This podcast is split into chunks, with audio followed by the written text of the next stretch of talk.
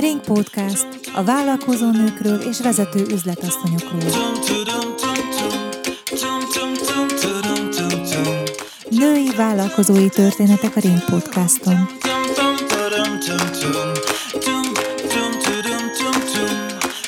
Ring Podcast két hetente a Spotify-on, a Google Podcaston és az Apple Podcast alkalmazásokon. A mai adás házigazdája Wolf Krisztián, a vendége pedig Winkler Szilvia, aki zenei menedzser, és több ismert zenészt és zenekart is menedzser Magyarországon és külföldön is. Igen, én külföldre fektettem a hangsúlyt az utóbbi években, és több népi formációnak én vagyok a menedzsere, és többek között Lakó Felixnek a külföldi menedzsere. Neked először a zene volt meg az életedben, vagy először az üzlet volt meg az életedben, mert zenei menedzserként mind a kettővel kell foglalkoznod? Nekem először a tánc volt meg az életemben, én pozsonyi vagyok, ott születtem, és már ott elkezdtem táncolni az apró szőtesben, és 7 éves koromban Németországban. Münchenben szerencsére nagyon erős a magyar közeg, abszolút működő volt a néptánc csoport, a cserkészet, meg egyéb magyar csoportok nagyon aktívak voltak, és nagyon jó volt a közösség, nagyon összetartó, vidám. Úgyhogy én ott néptáncoltam, és mindig tudtam, hogy a zene engem nagyon visszahúzott, meg a tánc. Tudtam, hogy a szívem a magyar lakterületeken fog dobogni. 15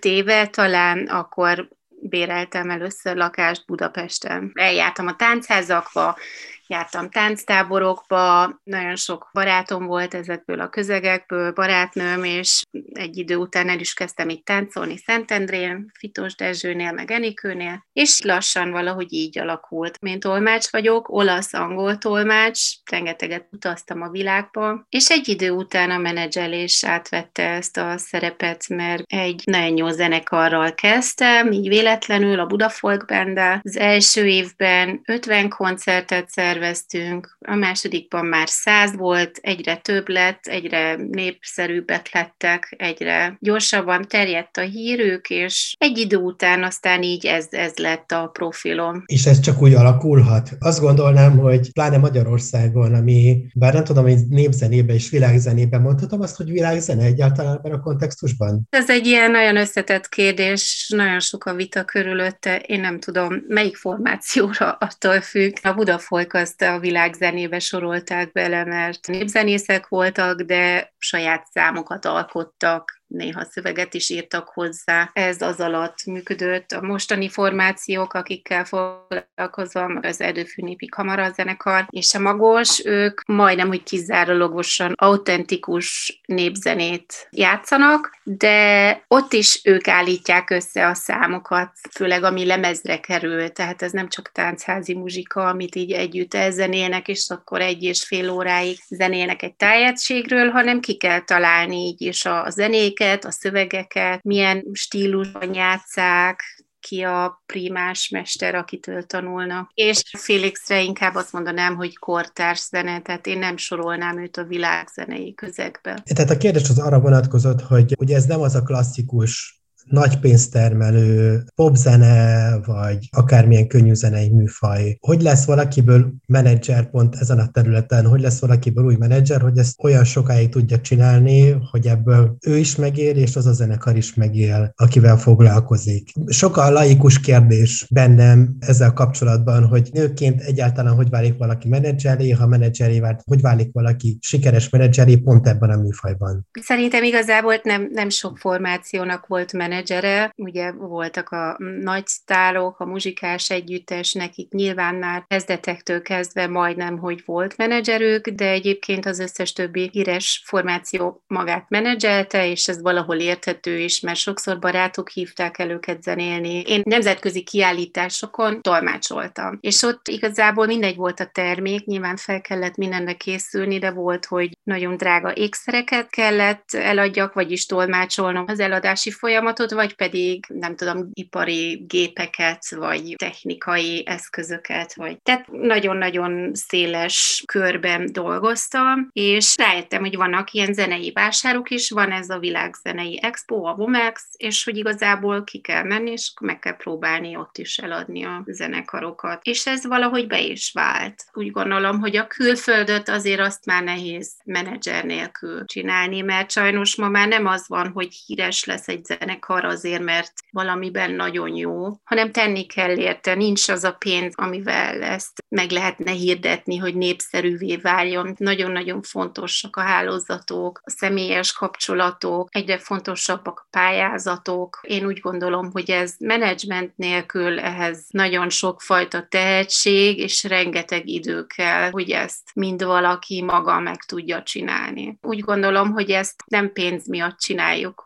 hanem egyszerűen azért, mert ezeknek a zenéknek vagyunk a szerelmesei, és szeretnénk, hogy minél több emberhez eljusson, és ugyanazt átélje, mint mi ezzel a mélységgel, meg, meg tisztasággal, ami ebben a kultúrában van. Ez azt is jelenti, hogy ha valaki megkeresne téged egy másik zenei műfajból, ami a te szívedhez annyira nem áll közel, akkor azt mondanád neki, hogy bocs, de nem. Hát nem szoktam azt mondani, én, mert ez annyi mindentől függ. Én úgy gondolom, hogy nem csak attól függ, hogy mennyire vagyok szerelmes a zenébe, hanem egyrészt, hogy mik a céljai a művésznek, hogy tudunk együtt dolgozni, vannak-e közös vízióink, és hogyha vannak, akkor most a kémia mennyire stimmel, mennyire tudunk egymással vizionálni, mennyire tudjuk elérni egymással a közös hangot, hogy tudjuk egymást támogatni a munkában. Tehát ez nagyon-nagyon sok mindentől függ, és, és igazából az a fontos, hogy mind a két oldal ugyanazt akarja. Nincs olyan zene, amit nem szeretek, amivel foglalkozom. Most igazából még nem tudom, tehát van egy-két formáció, akikkel még nem régóta dolgozom együtt, de hát pandémia van, úgyhogy ez egy teljesen új helyzet, amit még senki nem tud. is kérdezni, hogy vajon miben befolyásolja ez a helyzet most a zeneiparnak azt a részét, amivel te foglalkozol, a te munkádat közvetlenül. Nem tudom, hogy mi a tendencia, mert ez is annyi mindentől függ. Tehát, hogyha valakinek van egy stabil háttere, hogyha jól tud pályázni, akkor ez túl fogja élni. Hogyha hiányoznak bizonyos tehetségei, akkor már nehezebben, vagy, vagy nincs anyagi háttere, lakbért kell fizessen, akkor ez már teljesen megváltozik itt a kérdés, hogy tudja fenntartani magát. Tehát látjuk, hogy egy csomó zenész adja el a hangszereit, meg biztonsági őrként dolgozik, vagy valami teljesen más csinál, aminek már nincs köze a zenéhez. Van valami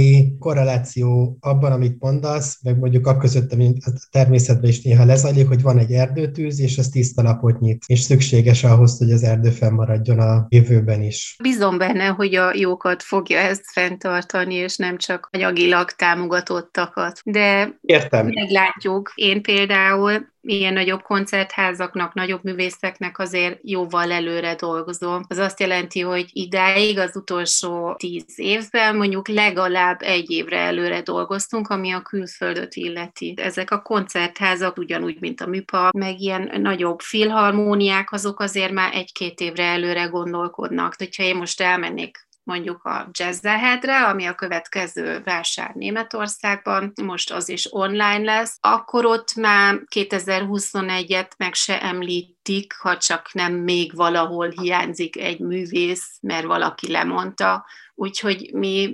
2022 nyaránál kezdjük el a szezont, és onnan tovább. Ez most mind kiesett, senki nem tud tervezni, tehát most ilyen konkrét felkérések nincsenek. Tapogatózások talán vannak, de azért nem tudom, hogy hogy tud ez újra beindulni, vagy milyen ponttól. Én úgy gondolom, hogy biztos nagyon sok ilyen regionális, minden ország a saját művészeit fogja először felkérni ahhoz, hogy fel tudjon kerekedni, és újra tudjon indulni, mert ugye az utazás az mindig némi komplikációkat okoz, meg nagyon sok anyagi hozzájárulással jár, tehát nem mindegy. Bízom benne, hogy minden jó lesz, és a művészek jobbak lesznek, azért mert most kicsit csendesebb időszakokat élnek meg. Biztos, hogy ennyit egy helyben egy művész az utolsó tíz évben nem töltötte, mint most, de ezt már mondhattuk volna két hónap pandémia után is, mert azért itt havonta csak én utaztam legalább egy hétig, de legalább. Tehát, hogyha szezon volt, akkor lehet, hogy két hétig is, és az azért sok egy idő után, tehát igazából most vettük észre, hogy fú, azért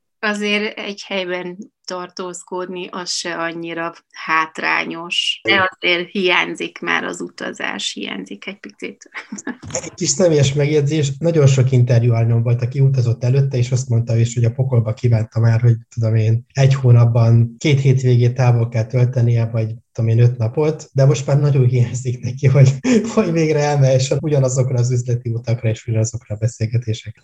Ha meg kellene fogalmazni azt, hogy mi változik egy együttes vagy egy zenész életében, amikor te belépsz mitől lesz ez profibb a te közreműködéseddel, akkor mit mondanál, hogy mi az? Elsősorban egy másfajta meglátás, 15 éves tapasztalat, nyelvtudás, koncepció, rendszer, az, hogy vannak adatbázisaim, több ezer külföldi címmel rendelkezem, ahova ki szoktam küldeni a reklámanyagokat, az, hogy tudom, hogy kit kell bizonyos műfajoknak megcélozniuk, hova érdemes küldeni dolgokat, hova nem. Azért már rendelkezek egy tíz éves kapcsolati rendszerrel. Vannak fesztivál szervezők, mondjuk lengyelek, akik megkerestek, hogy mit ajánlok, mert ugye az a baj is ugyanúgy ebben a műfajban, ami szintén a varázsa is egyben, hogy azért kétszer egymás után zenekart nem hívnak meg, sőt, ahhoz legalább öt évnek el kell telnie, hogy mondjuk egy lengyel Panonica vagy Etnoport fesztivál ugyanazt a zenekart meghívja, és felszoktak hívni már egy csomóan, hogy akkor ajánljak valamit, mik az újdonságok, mik a fúziók, itt lehet kivel összetenni,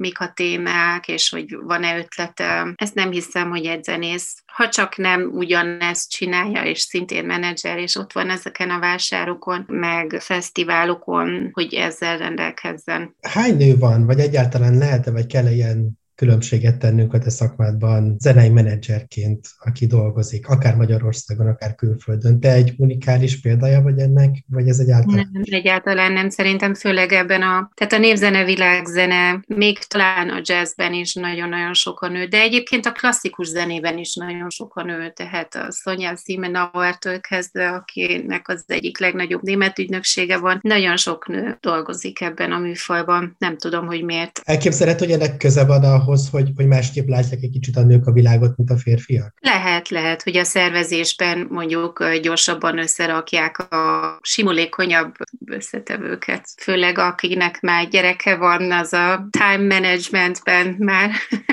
előrébb van a gyereketlen nőknél is, úgyhogy lehet, hogy, hogy emiatt. És a műfaj választást illetően nők és férfiak, mondtad, hogy komoly zene, klasszikus, világzene, népzene, folk, ez az, amiben inkább jelen vannak a női menedzserek, mint a pop, rock, rap. Falak. Igazából szerintem több a női menedzser, mint a női zenész, tehát nekem is legfőképp férfi zenészeim vannak. Mindenhol van egy-egy nő, vagy énekes formában, vagy az erdőfűben a bőgős egy nő, de sokkal több férfi zenésszel van dolgom, mint nővel. Ez is biztos összefügg, mert egy nő, meg főleg, hogyha már van gyermeke, nem, nem tud annyit utazni, nem tud annyit távol lenni, meg éjszakázni, mint egy férfi talán, aki a régi minták szerint mégiscsak kevesebbet kell tartózkodjon otthon, meg ugráljon a gyermekek körül. És ez vajon hiányzik a zeneiparból? Mivel, hogy nincsenek annyira jelen, ezt nem tudom megmondani, de azért, azért vannak, mert ugye most alakítottuk a kollektívát, a Women of Music of Hungary, egy Németországban élő magyar barátnőm a kezdeményezője, Péter Hajnalka, és pont azért, és igazából pont jókor így a pandémia alatt alakítottuk ezt meg Magyarországon is. Már egy csomó nővel kapcsolatba léptünk, keresünk új utakat, új lehetőségeket, tehát azért vannak, csak azt mondom, hogy én nem dolgozom olyan sokkal együtt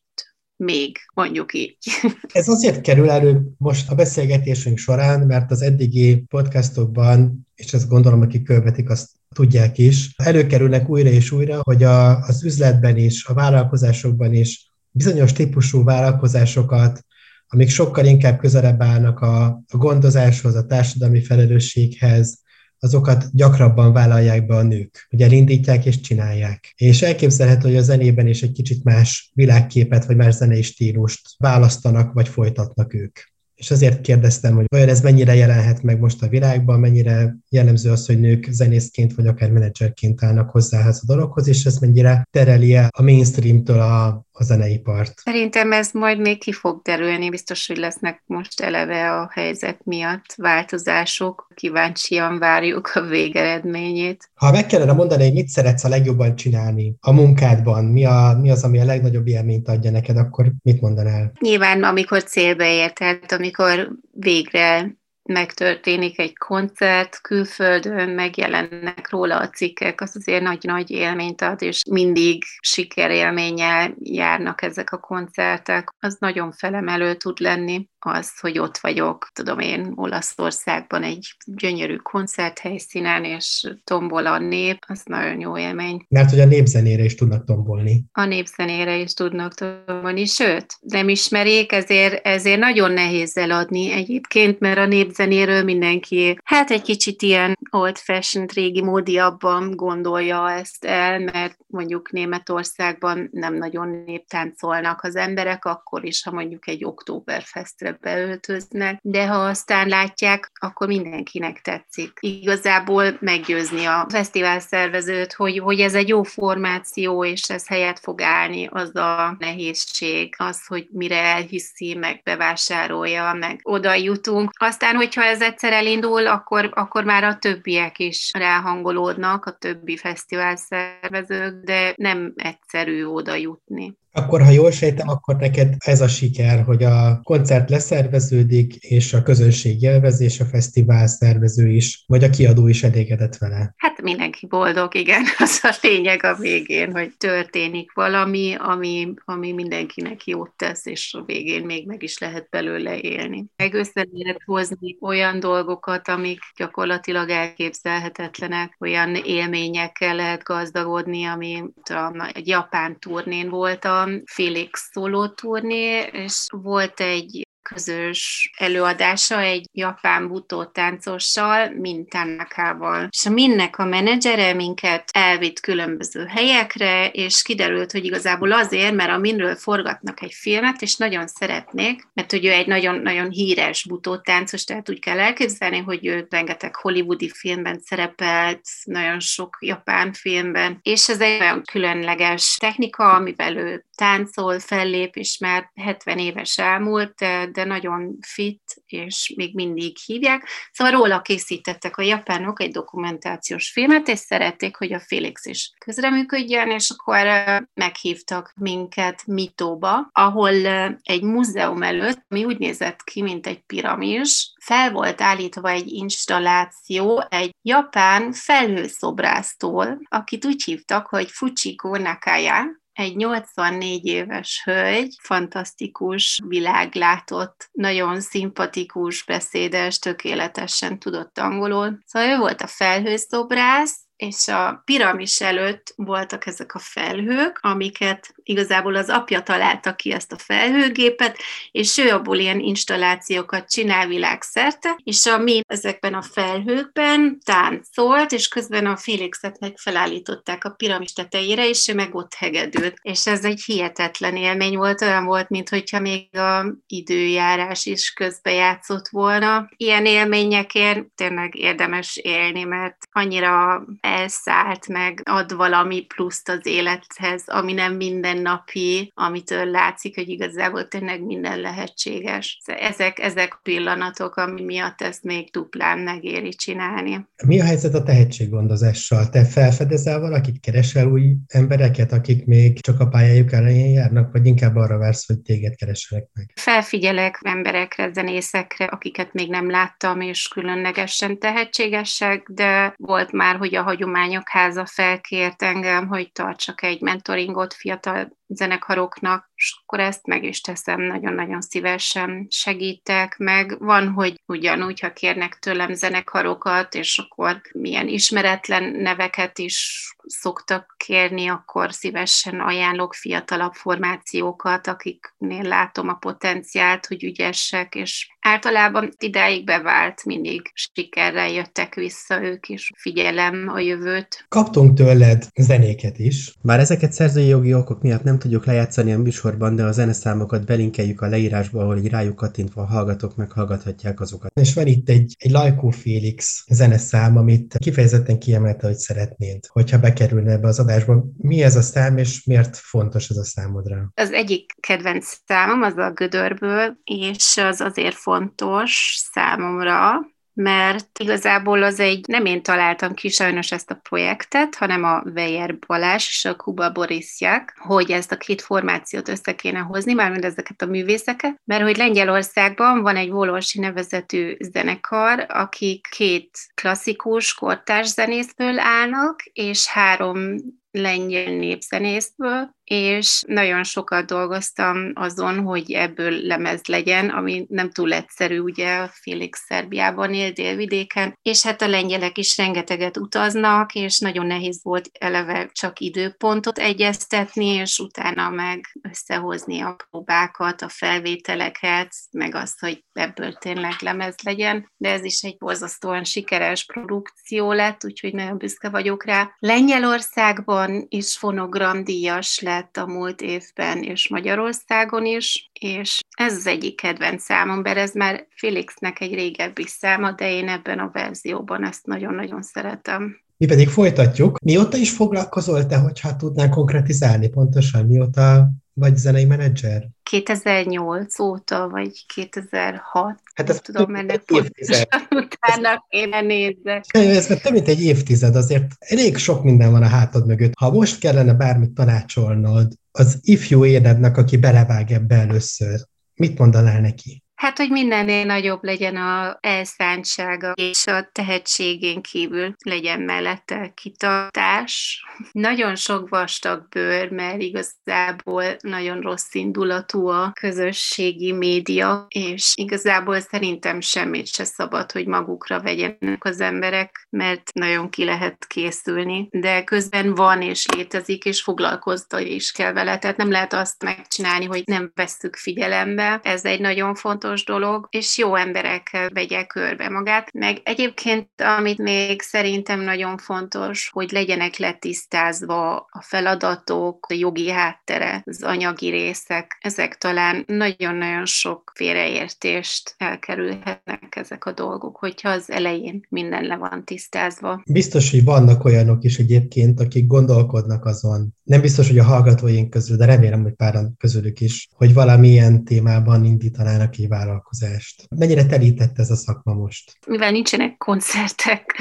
így is túlterített. De ott tegyük fel, hogy ideális állapotban vagyunk még a járvány előtt. Akkor én szerintem túl olyan sok formáció volt, mert csak mondjuk csak a népi közegben, hogy én már nem tudtam követni, pedig azért benne vagyok eléggé. A fonóval dolgozom együtt, akik nagyon-nagyon sok mindenben segítenek. A legtöbb folklemez, népi lemez, világzenei lemez ott jelenik meg. Nem, nem tudom már számon tartani, hogy hány fajta formáció létezik, hogy hívják őket, nincsenek meg sokszor már az arcok a zenekarokhoz, mert egyszerűen nagyon sok van szerintem. A kevesebb több most? Úgy érted? Az, hogy ilyen sokan vannak, az hátránya ennek a műfajnak ebben a pillanatban, vagyis a kevesebb most több lenne. Hát azért hátránya, mert ez a piac nem bír el végtelen ember, tehát ez mégse egy populáris piac. Azért még be van határolva, van egy bizonyos bűvköre, és főleg mondjuk Budapesten. Egy falut talán ellát egy zenekar, de mindenki ide koncentrálódik nagyvárosra, úgyhogy nehéz, tehát nem, nem tudom, mi a varázsa ennek. Van, akit többet hívnak, van, akit kevesebbet, vannak nagyon jók, de nem hívják őket, vannak kevésbé jók, mégis rengetegen hívják őket. Nem tudom, mi ennek a receptje, a varázsa. Én szerintem, ha valaki valamit szeretne csinálni, akkor csinálja, és akkor lesz, ami lesz legyen jó a többieknek is, azt kívánom mindenkinek, és akkor csak jó lesz belőle. Tehát én azt gondolom, hogyha valakinek van egy víziója, egy célja, akkor azt ki kell élni. Ez mindenre érvényes, szóval ennél jobb tanácsot nem is lehet talán adni. Azt mindenki látja szerintem, hogy Lajkó Félix az miért egy vonzó tehetség. Szerintem mindenki ismeri a nevét, aki ezt az adást hallgatja, de szerintem az országban is gyakorlatilag nem nagyon tudunk olyan embert találni, aki legalább hallomásból ne tudná, hogy kiről van szó. Beszéljünk a másik együttesről, ami viszont annyira nem ismert, és neki is elküldted a számát, hogy milyen jó lenne, hogy ezt is meghallgatnánk. Ez pedig az Erdőfű együttes. Bennük mi fogott meg téged? Az Erdőfű az egy kicsit az én családom is, mert benne zenél a párom, a gyermekem apja, és ezen kívül az ő húga, tehát Éri Márton, a brácsás, a húga az Éri Kati, a sógorom Maruzsánszki Andor, és Kisbé Ádám, ő még nem rokonunk, de hát Majdnem. Azért Úgyhogy... Egy kicsit más is, ugye? Tehát, hogy van valami más oka is, mint hogy ez a rokonság. Persze, hogy van, mert egyszerűen szerintem nagyon-nagyon jó zenészek. Nagyon mély a muzsikájuk, és igazából én azt mondhatom, de hát mindannyian a népzenébe születtek bele, olyan mély tudással rendelkeznek, mert gyakorlatilag ez volt az első, amit meghallottak ezen a bolygón, hogy ezt mások azért nem tudják, ezt nem lehet megtanulni, ez egyszerűen bennük van. Ezt úgy érted, hogy egy olyan családba születtek, ahol zenéltek? Igen, Katinak meg Marcinak ugye Éri Péter az édesapjuk, aki a muzsikális együttesben brácsázik, furujázik, énekel. 40 éves tagja a zenekarnak, és az ő nevelőapja, Martin György volt ugye az egyik leghíresebb néptánckutatónk, és a ő felesége Borbé Jolám, a Marciék nagymamája, ő is táncolt, együtt jártak gyűjteni, vitték Éri Pétert a gyűjtésekre Erdélybe, meg bárhova Szlovákiában. Az egész magyar vidéket bejárták együtt, és Marciék már erre nőttek fel, ugyanúgy Bandor is gyerekkora óta hegedül, zenél, és egyszerűen olyan mélységgel és másképp muzsikának én szerintem egy olyan tehetséggel is rendelkeznek, tehát ők valamilyen szinten népzene fanatikusak, és éjjel-nappal ezt hallgatják. Nem tudom, hány millió gyűjtést meghallgattak, mindegyikről abszolút képen vannak, tudják, hogy ki mikor muzsikál rajta, hány évesen, és pontosan hol, és mi a különbség a szomszéd faluhoz, és miért játszák ezt ott másképp. Olyan aprólékosan vágják, úgymond ezt a műfajt, hogy szerintem kevés ennek a párja. Közben még egy olyan ízlésvilággal is rendelkeznek, hogy úgy tudnak összerakni egy lemezanyagot, hogy mindenkinek a szívéhez nőjön ez a mélységes, régi, új muzsika. Mennyire szoktál te előre tervezni az életedben, vagy a pályádon? Az együttesekkel mondjuk. Hogy látod magad mondjuk az elkövetkezendő egy évben, öt évben, tíz évben? És tételezzük föl, hogy ennek a pandémiának vége szakad, és hamarosan kiszabadulhatunk mind az otthonainkból, és végre eljárhatunk szórakozni, koncertekre, ki egyáltalán a szabadba emberek közé találkozni, beszélgetni, élvezni az életet. Hát én nagyon szeretnék hosszú távra tervezni. Az a tervem, hogy talán filmzene a kulcsa ahhoz, hogy ez hosszú távra meg is maradjon. Most erre, erre próbálok fókuszálni csinálni, hogy másképp kerüljön a köztudatba ez a fajta, ez a minőségű zene. Úgy érted, hogy a koncert zenélésről egy kicsit másfele is tereled azokat a zenészeket, akiket menedzselsz, és egy új iparágba, a filmiparba próbálod bevinni őket, mint zenészek. Nem, mert én úgy gondolom, hogy a zenész életében nem akarok beleszólni, tehát ő csináljon azt, amere húzza őt a szíve. Én úgy gondolom, hogy már a kész anyagot szeretném prezentálni olyan helyekre, ahol erre nyitottak, ahol ez passzol. Simán el tudok képzelni egy, nem tudom, egy Disney mesét egy népzenére például a Frozen-t, vagy jégvarást népzenére. Erre volt is példa, ha jól emlékszem, az angol betegben volt egy dalbetét, amit egy magyar előadó énekelt. Igen, ez a Sebestyén Márta volt, és az altatót énekelte, és hát neki ez egy nagy ugródeszka volt, sőt én azt gondolom, hogy annak idején ezt maga a népzeneipar, vagy nem tudom, ez egy nagyon csúnya szó, de ezt valahogy meglogolgolta volna, akkor ennek lehetett volna még több visszhangja. Azért ez egy szép és nagy feladat. Nem is tudom, hogy hogy válogatnak zenéket a filmekben. Hát az az, hogy ezt nem is nagyon árulják el, meg úgy gondolom, hogy ezt mindenki másképp csinálja, tehát mindenki, akinek az a feladata, hogy válogatja össze. Sajnos nagyon sok zenét már direkt a filmre gyártanak le, vagy csak ilyen műzenével, egy komputeren elég, ha valaki ért hozzá, és akkor összerakja. De van, hogy fel vannak kérve zeneszerzők, akik megírják, és egy egész zenekar lejátsza. Tehát van egy pár különböző módszer, Viszont azért vannak filmek még, ahol kész számokat használnak. Nyilván az lenne a, a legegyszerűbb,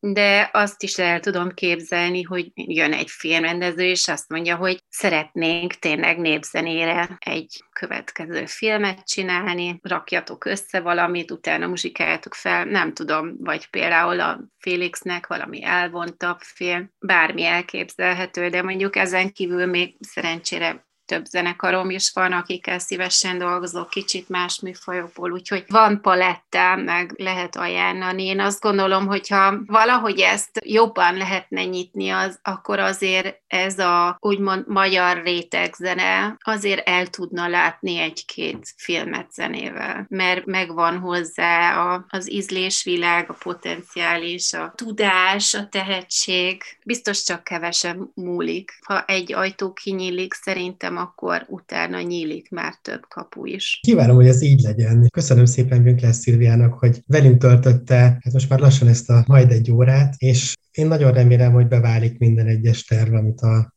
jövőre tervezel, és sikerül a filmes nyitás, sikerül a pandémiát túlélni, és sikerül minőségi zenét prezentálni a magyar és a külföldi hallgatóságnak. Köszönöm, hogy itt voltál. Én is nagyon szépen köszönöm a beszélgetést, és viszont kívánok sok szépet és jót. Ring Podcast a vállalkozó nőkről és vezető üzletasszonyokról.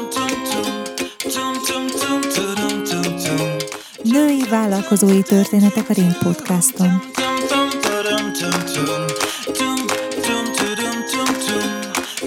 Ring Podcast két hetente a Spotify-on, a Google Podcaston és az Apple Podcast alkalmazásokon.